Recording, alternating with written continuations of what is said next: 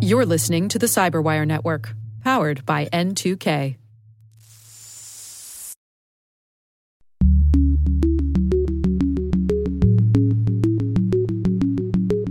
Um, there's been a renaissance in, in that space with more modern techniques. And as brands look for more privacy forward ways or, or safe future proof options, um, they're embracing some, some more traditional techniques that, that have gotten a new look. Hello, everyone, and welcome to Caveat, the CyberWire's privacy, surveillance, law, and policy podcast. I'm Dave Bittner, and joining me is my co host, Ben Yelin from the University of Maryland Center for Health and Homeland Security. Hello, Ben. Hello, Dave. Today, Ben discusses the FTC's bold new legal strategy against big tech. I've got the story of data brokers selling information on pregnancies. And later in the show, Matt Voda from OptiMine on what a federal privacy act may mean for brands. While this show covers legal topics and Ben is a lawyer, the views expressed do not constitute legal advice. For official legal advice on any of the topics we cover, please contact your attorney. And now, a word from our sponsor, Syxsense. Syxsense provides award winning cloud based automated endpoint and vulnerability management solutions to streamline IT and security operations. With its advanced platform, businesses gain complete visibility and control over their infrastructure, reducing IT and security risks and optimizing operational efficiency. With Syxsense, you'll get real time alerts, risk based vulnerability prioritization and remediations, and an intuitive automation and orchestration engine so you can focus on your core business goals. Confident in the knowledge that your enterprise is secure, compliant, and running smoothly. To learn why enterprises choose Syxsense, visit syxsense.com.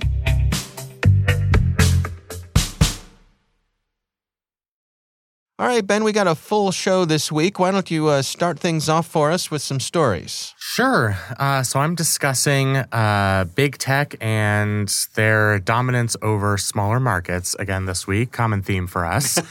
Uh, but this story really caught my eye. It's from the New York Times and is entitled FTC Chair Upends Antitrust Standards with Meta lawsuit. Hmm. So Lina Khan was just confirmed to be the new chair of the FTC. She's new in her uh, position. I guess it's been about a year now. Yep.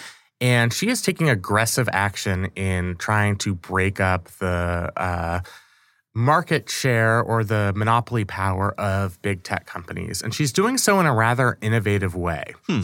So, Meta, the company formerly known as Facebook, Right. purchased a VR fitness startup called Within. Um, having never used uh, VR fitness technology and barely knowing what that would even look like, uh, I can imagine it's a great product, not necessarily something I would use. Yeah. Uh, this is part of uh, Meta's effort to create the so-called metaverse. Right. they Um, want to corner the market on the metaverse or, or at least get a jump start on other competitors, right? Exactly. So we're Yeah. all rolling our eyes. Uh, for most of the past 100 years, this is not something that regulators would challenge. A large company purchasing a small company in a developing market, one where you can't really tell who the big players are, you don't know how the market is going to develop. That means that the issue is not ripe for legal challenges. At least that's been the traditional understanding. Okay. The FTC is filing a lawsuit to uh, challenge this acquisition. And this is upending decades of antitrust standards. What the New York Times is saying is that this could be a wholesale shift in the way Washington enforces competition across corporate America. And basically, the notion is you can apply antitrust law uh, prospectively before you wait for the market to mature to the point where you know which companies hold all the power. Hmm. Uh, big tech companies are obviously terrified uh, of this new development. And to be honest, you know, I always try and understand both sides to every issue. Their claim about stifling innovation, I think, has a lot of merit to it. If you don't let a market develop uh, naturally without the involvement of regulators, you might stop an industry from bubbling up that otherwise would have would, would have um, happened absent the regulatory action. Hmm. So Meta purchasing this small VR fitness company could really develop the market for the fitness company. It would allow uh, the startup that that came up with this idea uh, to make money, which would encourage other startups to create innovative, interesting products that Meta or any other big tech company would want to buy. Mm-hmm. Uh, so that's one side of it. But the other side of it is if we are really uh, going to change the way we look at big tech and focus on protecting the interest of the consumer, then I think it is important for our regulators to act prospectively and try and stop big tech monopolization before it happens. Because what's happened traditionally in the past is Facebook, or uh, as it existed prior to its meta days, would buy up some small startup company, maybe something like an Instagram or a, you know, you have Google purchasing a young startup called YouTube. Right. And it may seem like a small acquisition at the time, but it puts them, these big tech companies, on the path to acquiring uh, monopoly power. Hmm. So I, I, think there is certainly a justification for this type of pre enforcement. Hmm. The legal challenge here is not likely to succeed. Obviously, you have to go to okay. court, and the right. FTC isn't a uh, isn't a dictatorship. Uh, yeah. Uh, so they can't just make these decisions. And I think most legal scholars see this strategy as probably doomed uh, toward failure. And not to get too much into the legal weeds, but basically, the Constitution says that courts can hear, quote, cases and controversies. And one element of that is that the case has to be ripe in order for uh, a, a, court to hear it, meaning the issues have to be uh, developed and presented in a way that there's an actual live controversy, not something that's anticipated that might happen in the future. Oh. The general standards is you have to challenge something that's uh, either already happened or that is certainly impending. Mm-hmm. And since we don't know whether there is actually going to be a monopoly uh, or some kind of antitrust violation, uh, I think courts are likely to say that um, this case is not this case is not yet ripe according to our jurisprudence, and they'll probably throw the lawsuit out. Hmm. Um, but the strategy itself is interesting, and I think reflects the FTC's uh, newfound or I guess rediscovered commitment to protecting the consumer by cutting down on the market share of big tech companies. So is this I mean do we view this as being kind of a shot across the bow from the FTC of just putting the industry on notice? Yeah, and that's how some of these legal theories develop. Sometimes you file a lawsuit that's doomed to fail, hmm. um, but you are getting the theory out there, and maybe eventually enough judges will be appointed that are amenable to this position. Mm-hmm. Uh, so even if it's not going to succeed the first time, it might succeed down the line when the legal theory has been developed. You have law review articles written about it. Uh, the academic world, uh, it, its interest is, is is peaked. I think sometimes that's how new legal theories develop. You can't just write about them uh, theoretically. You kind of have to try your hand at an actual case mm-hmm. uh, to get it into court, to get a judge to actually consider it. And that's what's happening here. Uh, hmm. It, it is a real break from tradition. Mm-hmm. Regulators generally rubber stamp these types of purchases. Right. Um, 2006, but, Google buys YouTube, bam, rubber stamp. Yeah. Facebook 2012 buys Instagram, rubber stamp. Uh, so this really is a, a new frontier in uh, the FTC's philosophy on this. And it's, I mean, it's the FTC kind of saying to these companies, "Hey, we've got our, our eye on you, uh, just so you know, you know, as you're doing, as you're trying to gobble up any potential competition or get ahead of the competition, you, we're we're going to have you're you're going to be under scrutiny from us." Right, exactly. Uh, so perhaps Meta is now going to have to think twice before acquiring smaller companies. It's hmm. still to their monetary advantage at this point. I think they could hedge and realize that the legal landscape isn't going to change drastically overnight. Mm-hmm. Uh, and from Meta's perspective, the FTC and its leadership hasn't answered the basic question here, which is how could Meta acquiring a single small fitness app in an incredibly dynamic market space right. possibly harm competition? And I understand it theoretically. I understand what the FTC is saying about having to take action prospectively before uh, we have a situation where the market is completely cornered. Mm-hmm. But that's going to be a really hard case to make in court. Uh, hmm. You can't argue that something's harming competition, which is the accepted prevailing legal standard, without seeing how the market itself actually develops. Mm-hmm. Uh, so I think Meta, while they see this as a, a, potential warning, a shot across the bow, they're certainly pushing back on it. Their legal department is on it. Um, they are criticizing criticizing the FTC for making this decision. I don't think they're necessarily panicked yet. Mm-hmm. Uh, I think they see this as something they have to head off before it gains uh, additional steam. What if you're one of Meta's competitors who's interested in this market? Like, you know, there's a lot of rumors that Apple is working on this kind of thing. Uh, this would have your attention as well, certainly. Oh, yeah. I mean, I don't think they're going after Meta out of some sort of personal vendetta, although if they did, you know, maybe that's understandable to some people who just don't like Mark Zuckerberg. Right. Uh, I think this applies to any company. I, I, think this philosophy is going to apply to the big four. Uh, mm. So Apple, Meta, Amazon, and Google. Mm. The four companies that uh, this really would apply to, the ones who are the, the real titans in the industry. Yeah.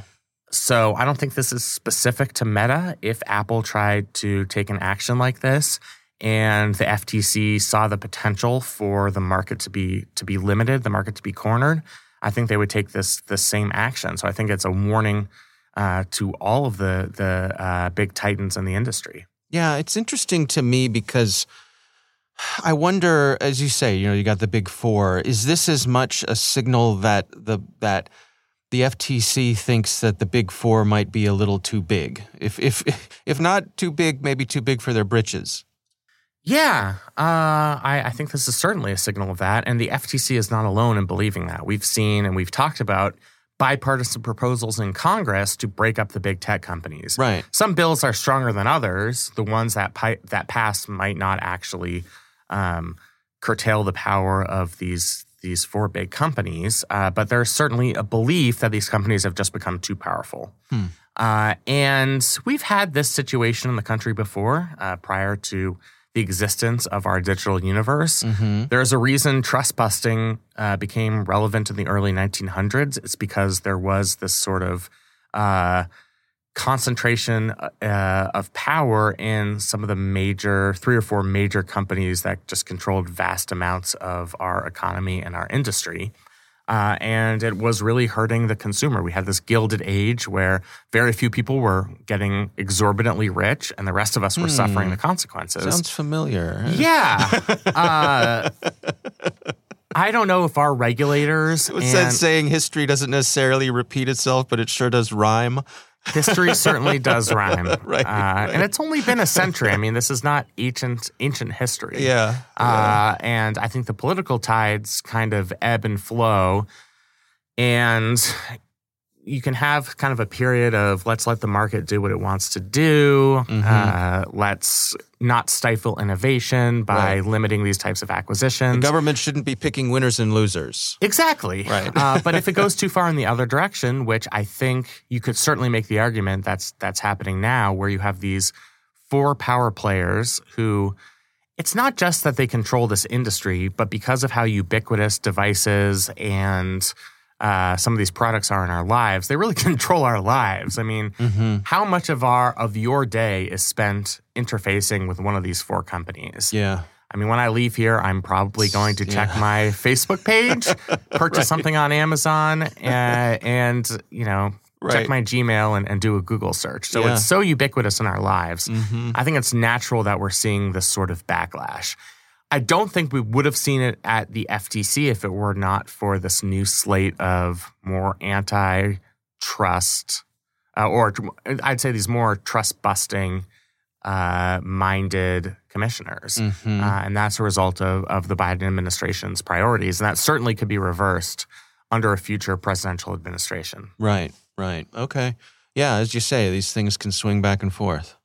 Absolutely. Uh, so I just think the FTC doesn't expect to win this case, but as part of this process of swinging the pendulum back in the other direction, I think they see having a lot to gain from bringing the case, even if they lose it. Yeah. Just to get this theory out there and just to put these big companies on notice that perhaps the landscape is changing. You should think twice before purchasing a, a small application if you, if that's going to lead to monopolization. Mm-hmm. All right. Well, we will have a link to that story in the show notes. Uh, my story this week comes from uh, Gizmodo. This is a, an article titled These companies know when you're pregnant, and they're not keeping it secret. Uh, this is written by Shoshana Wodinsky and Kyle Barr.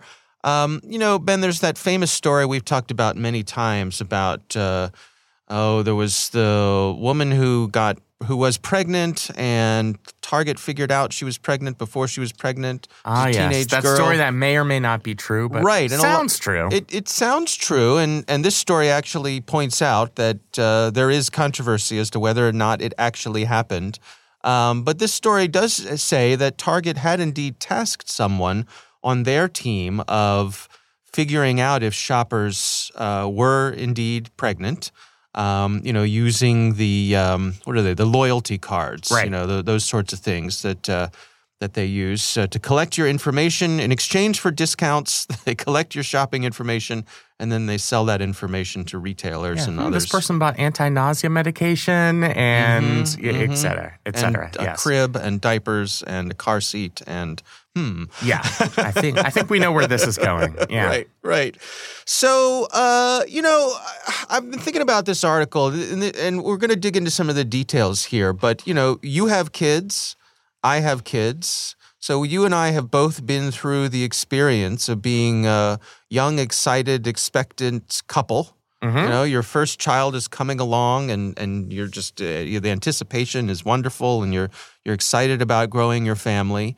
And as part of that, I remember, and it's been a while since my kids were little, but I remember you do start getting things in the mail, Oh yeah. right? And but that's like for me, that was part of the fun. Right. And for my wife as well, you know, oh look, it's a coupon for hmm, diapers. Oh, Discount look on the diaper pail. Right. All Oh, right. look, yeah. It's you know, and little packages would come, and it was just part of the part of the journey. And I so I think there's a side of this that that says, well, okay, that's great. You know, would it help help us with our our joyful journey to becoming new parents.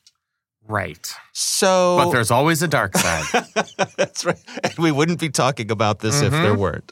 Um, things have changed recently, and uh, the Supreme Court uh, overthrew Roe versus Wade, and that really puts the knowledge of someone expecting uh, in a different light. It's might not be the, the the the need for someone to keep that information private uh, has a different uh, weight on it than it used to. Absolutely. Yeah. So w- let me check in with you on this, Ben. I mean, wh- what's your take so far? So, I mean, we've talked about this a little in the past couple of months since the Dobbs decision came down. Right. Uh, but many states either already have or are in the process of criminalizing any abortion services. The next frontier of laws is going to center around how that is enforced. Uh, and things like the right to travel to other states are going to come under the microscope. And states attor- state attorneys general, I finally said that right. It's so Uh, hard. I know. They're going to start investigating individuals in kind of the uh, either or cases where we're not sure if somebody has ap- uh, actually obtained an abortion. Mm-hmm. And because of the little crumbs of data that all of us leave in our wake uh, by having a smartphone or using the internet, there's going to be a lot of information out there that could be used to prosecute us uh, under some of these new statutes. So it's not just things like period tracking apps, which I think have gotten a disproportionate amount of the attention. Mm-hmm. Uh, it's also things like collecting location information, uh, cell site location information, Right. uh, or uh, doing uh, reviewing somebody's Google search history, Mm-hmm. uh, or doing s- certain types of email surveillance. Uh, all of those things are going to be areas of vulnerability for people who aren't proactive in protecting their data, and most of us are not proactive in protecting our data. Most of us are proactive in clicking the accept button so that we can enjoy the conveniences of uh, these applications. Right. Uh, I think what this article is getting at is there's money in it for a lot of players uh, to keep a close track on people who are pregnant, uh, either as expectant mothers or people who are pregnant and, and may not want to keep that uh, keep that pregnancy. Right.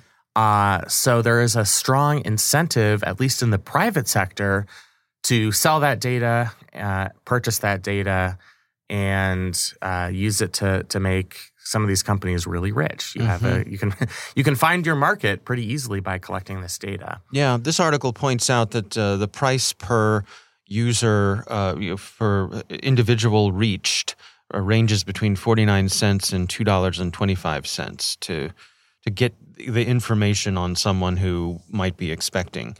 And you can understand why like if I'm someone selling formula or diapers and and I want to get some brand loyalty, that might be a worthwhile investment for me. Um, but again, you know, this this article points out how, how easy it is to buy this information, how easy it is to access this information. And on the one side, you have the the uh, the marketing side, which I think you know, as per our previous part of this conversation, I think we can understand, we can see the value in that. Um, but then there's the law enforcement side, and Right. this article points out that there there has been a case where there's a woman who, uh, according to the woman, had a miscarriage, but it sounds like law enforcement wasn't necessarily convinced that it was a miscarriage, that it might have been an illegal abortion, and so they used her Google search. They they um, acquired her Google search information, uh, and this type of information is readily available as well. And so I think the we talk here about the end around of users' Fourth Amendment uh, protections. This is an example of that, right? Yeah. So obviously, the primary concern is law enforcement getting a hold of this information through some type of lawful subpoena. Um, even if it's not a warrant, you can usually obtain this information without a warrant. Um, but law enforcement getting its hands on it, that's our uh, primary concern. Yeah. There are some secondary concerns that I think are underappreciated. One is several states, starting with Texas, have these so called bounty hunter laws, meaning you can sue in court against somebody who either had an abortion or aided in a, and abetted an abortion. And any person can sue under that statute. Yeah. Uh, so if a group, an individual or a group of bounty hunters wanted to purchase information, some type of, say, geofence data on who was in a particular area that has an abortion clinic at a particular time, uh, it's very possible for them to purchase it. There's no oversight since they are not uh, any type of government entity purchasing this data, and they could make the data available uh, to everybody who's interested in, in being a abortion bounty hunter in Texas. Uh, so that's certainly one concern. And then targeting women themselves, purchasing this data to uh, dox people, to attack people online, um, even to to find out where individuals live, go to their property, intimidate them. I think that there's certainly a risk there. Uh, so it's not just limited to law enforcement getting its hands on the data. Again, most of the data is anonymized. We've talked about how it can be easily de anonymized. But even uh, if the government never gets its hands on it, there are just these attendant risks of having so much data out there on this regular, uh, relatively unregulated marketplace.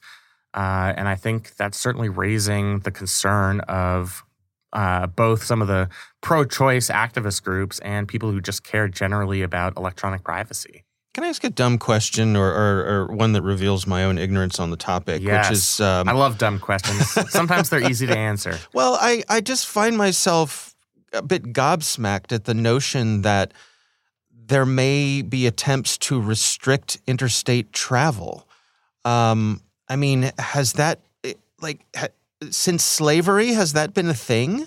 So, because of what's called the Privileges and Immunities Clause in the 14th Amendment, how that's been interpreted, including in a landmark case in the 90s, uh, there is a generally recognized constitutional right to travel from state to state. In his concurring opinion in the Dobbs case, uh, Justice Kavanaugh, who was part of the five justice majority, said that he sees no reason to challenge that generalized right to travel as it applies to people seeking abortions.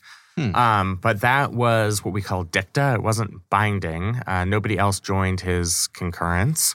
Uh, and he could always change his mind if there's another case that presents itself uh, that relates to uh, somebody traveling across state lines. I think the concern is states themselves um, being emboldened by this series of anti abortion judicial decisions Right. are going to try and push the envelope.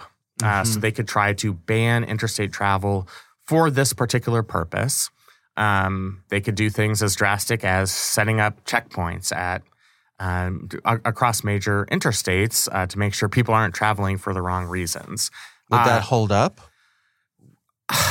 At this point, I would say no, simply because of what Justice Kavanaugh said in his concurring opinion. If you combine that with the three liberals on the court and Chief Justice Roberts, who uh, didn't want Roe v. Wade to be overturned in the Dobbs decision, that gives you a pretty confident five justice majority that would preserve this constitutional right to travel. Mm-hmm. Uh, majorities are nimble. Justice Kavanaugh himself could change his mind. Uh, we could have a new president in 2025. One of the Mhm. liberal justices uh, could drop dead one day, and we get a replacement uh, that would feel differently. And then that right to interstate travel is at risk. Mm-hmm. I mean, the law is only as strong as the justices willing to uphold it. Hmm. Uh, and I think it remains to be seen how this question of interstate travel to obtain abortions is going to play out in the long run. Yeah. Again, I, I mean, am I off base here? Just thinking this is a wacky thing to even be considering? No, you're not off base. I mean, I don't think many people thought we would get to this point in our Yeah. lifetimes. Yeah. Uh, but we, something that seemed off base 10 years ago, which was a wholesale overturning of, of Roe v. Wade, um, that did happen. Right, Uh, it right. was overturned lock, stock, and barrel. So I think we have to at least be on guard about some of these other threats. Mm-hmm. Um, people have focused on Justice Thomas's concurrence when he mentioned some of these other rights that could be in jeopardy: the right to marriage equality, uh, the right to uh, contraceptives. So I think these are things we have to be on guard for, and the right to interstate travel, I, I think, is certainly one of them. Even though it doesn't appear at the moment that it has five justices uh, willing to to change jurisprudence on that. Yeah. All right. Well, it's fascinating. And uh, as they say, interesting times. Right? Sure is. okay. We will have a link to that story uh, from Gizmodo. Uh, again, we would love to hear from you. If you have a story you'd like us to consider for the show, you can email us. It's caveat at thecyberwire.com.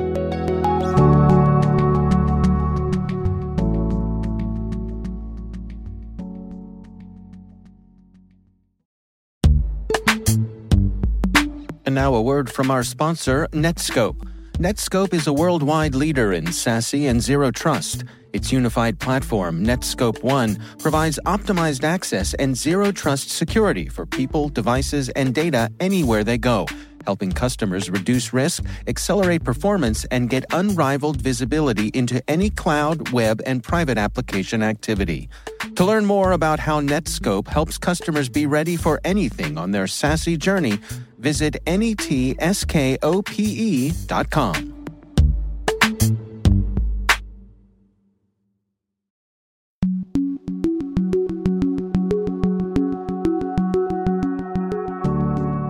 Ben, I recently had the pleasure of speaking with Matt Voda. He is the CEO of a company called OptiMine. Uh, Matt is a consumer privacy advocate uh, and also an expert in marketing. Um, and so our conversation centers on how some of these uh, laws that are potentially coming through, uh, specifically a Federal Privacy Act, may impact the advertising tech industry and ultimately consumers. Here's my conversation with Matt Voda. It's one of only a handful of issues that has bipartisan support. Um, there was a Morning Consult survey done in 2021 that, that indicated that about 86% of Democrats and 81% of Republicans said Congress should make privacy a top priority. Um, so, you know, from a regulatory standpoint, there's good alignment across the parties.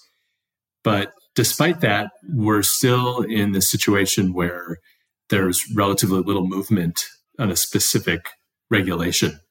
There have been many proposals, uh, many bipartisan proposals made, really nothing that's made any traction of late. And, and there's several reasons for that, but um, you know the, the current state today is that you know you've got states filling the vacuum of uh, you know a lack of federal action on consumer privacy, and very little movement happening at a national level. And, and where do we stand with the states? I mean, I, I think uh, California is generally considered to be leading the way with these things, yes?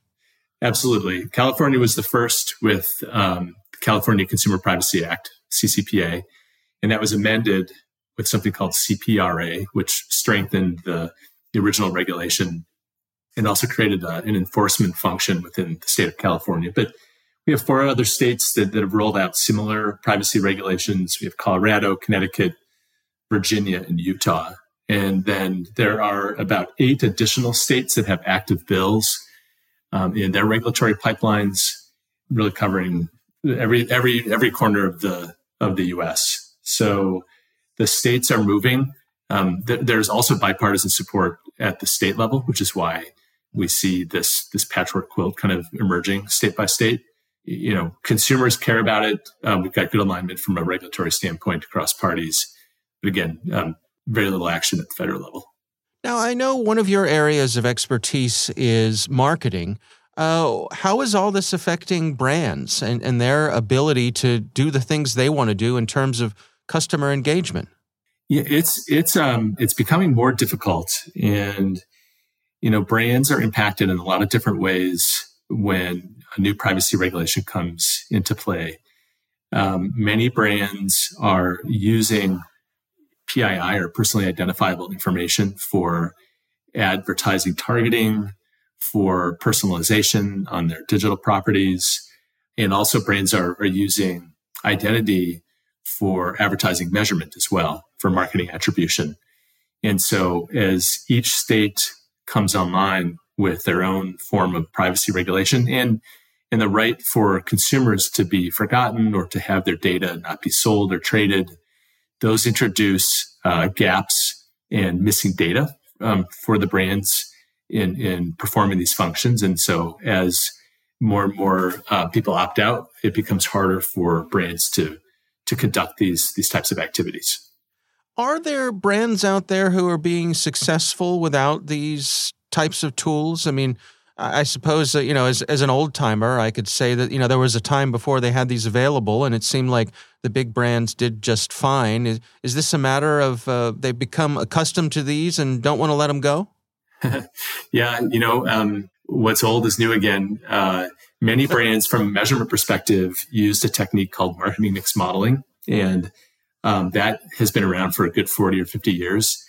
And it was it was developed to help uh, large consumer brands measure the impact of, of very large TV campaigns and and the incremental effects of those those TV ads on sales of their products. And um, with the advance of of AI and machine learning and high speed computing, um, there's been a renaissance in, in that space with more modern techniques. And as brands look for more privacy forward ways or, or safe future proof options, um, they're embracing some, some more traditional techniques that, that have gotten a new look. How much of what we're seeing in terms of you know this not being able to make its way through Congress is is that a result of some of the big tech companies and their own lobbying? You know, the the Googles of the world, the Facebooks of the world, who a large part of their income is is dependent on this. Yeah, for sure. I think that you know Facebook, the the entire business model of Facebook is predicated on on consumer tracking and and collecting an enormous amount of of information about the consumers that, that use their services. And to some degree, I think that that um, their their lobbying has an effect. Although I think the big walled gardens are probably on the wrong side of this from a regula- regulation standpoint. And one of the reasons why there's been, you know, slowing momentum on the privacy front is that regulators are taking aim at uh, Meta and others from an antitrust standpoint, and so those efforts have have taken priority over uh, consumer data privacy regulations. So ironically, you know, they, they've kind of moved up to the front of the line from a regulatory standpoint, but it's, it's really been focused on antitrust. Oh, that's interesting. You know, I, I think when we were on the verge of having GDPR come into effect, there was a thought that perhaps that would become the the global lowest common denominator. You know, that it would be easiest for for companies who are doing global business to adhere to that. Um, and then I think we saw a similar thing with CCPA, where perhaps that could become the the, the common denominator. Has that happened? Are, are the, the brands out there, the marketers, the, those companies, are they trying to weave together this patchwork and, and come up with something that kind of fits everywhere? Yeah, I think so. You know, you can trace a pretty clear line from GDPR all the way through to CCPA, and even even um, other states that have passed their own privacy regulations. There's a, a great degree of overlap in in approach, and I think it's smart for brands who are trying to get out ahead of this to to try to take a, a common denominator approach in terms of their own compliance, in terms of their own marketing operations. There's a whole chain of custody issue here from a, a marketing technology standpoint that, that most brands have to think about. And it, and it relates to something as simple as a consumer asking a brand to wipe out their data or to, to stop tracking them. The brand has to, to prove that they've honored that request. And that's not a simple act. It, it typically will touch many different source systems even third party vendors and, and, outside applications that may have a, a, a, slice of the view of that consumer.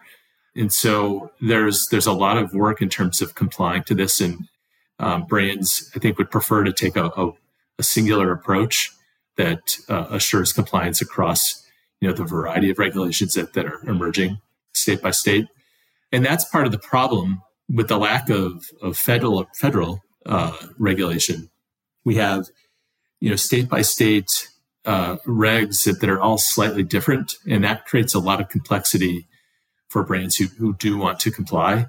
And, you know, you, have got even small differences that, that create uh, these issues uh, for compliance teams at, at brands that, that uh, are going to get worse, you know, as more and more states take matters into their own hands, you know, lacking federal action. Where do you suppose we're headed? You know, for the the organizations that that want to try to come out be on the other si- side of this with a, some sort of competitive advantage what sort of guidance are you providing well we um, we do believe that this is going to get more complicated. Um, i'm of the belief that that uh, there won't be any near-term federal action.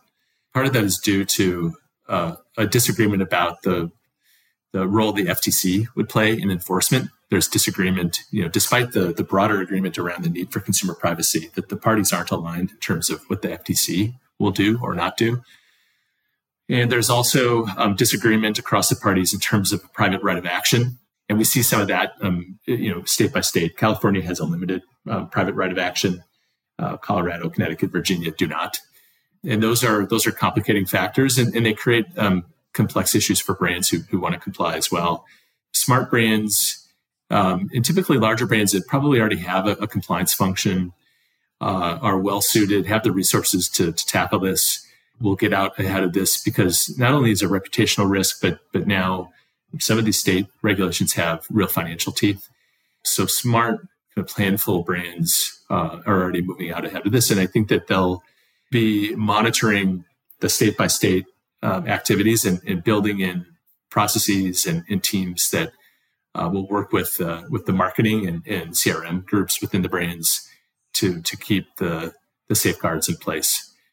Um, there may also, interestingly, be an emerging technology market opportunity for uh, compliance tools to, to make this easier for, for brands. It's kind of a white space in the market right now, and brands need uh, a singular solution. You know, there, there's a vacuum there in terms of, of technical capabilities as well. But um, as I said, there there are larger brands who have regulatory functions, who have compliance functions already in place, and they'll they'll tend to do better because they have the the wherewithal to to get out ahead of this. For brands that don't, I think there, there's a lesson to be learned um, that there there's investment that's needed, and it isn't just uh, you know a privacy officer that deals with privacy policies. There's real technology implications here as well in terms of uh, how data is handled as I said, the chain of custody questions that come into play um, that prove compliance, um, you know, back to, to regulators.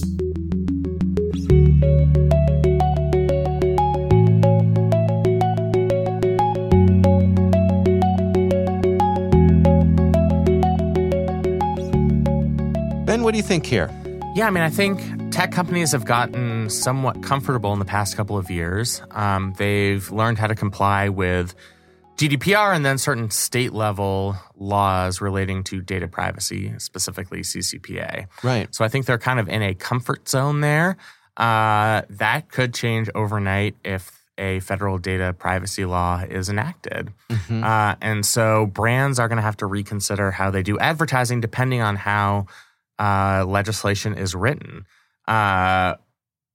I think the open question, of course, is can a federal data privacy law actually pass Congress? Yeah. Uh, and what exactly would it look like? How watered down would it be? How broad would its application be? And would it preempt stronger state regulations that currently exist uh, to protect data privacy? And I just think we don't know the answer to that question. Mhm. Um, so I, uh, it's another one of those.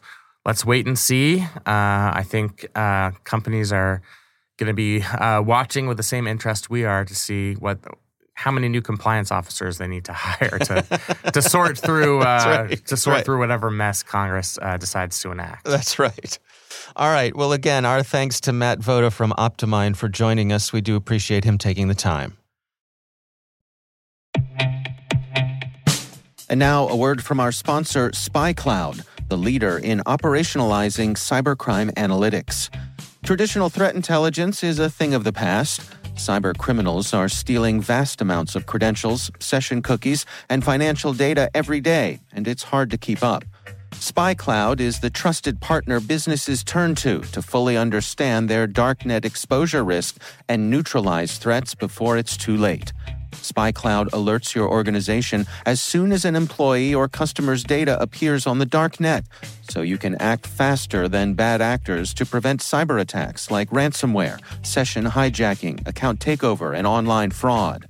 With insights from the industry's largest repository of recaptured data, protect the digital identities and systems most important to your business.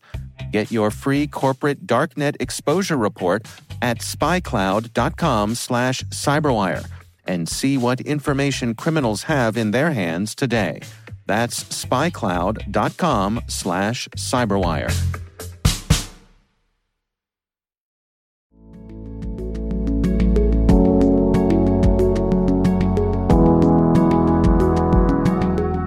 That is our show. We want to thank all of you for listening.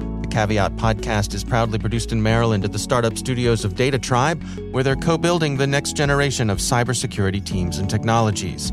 Our senior producer is Jennifer Eiben. Our executive editor is Peter Kilpie. I'm Dave Bittner. And I'm Ben Yelin. Thanks for listening.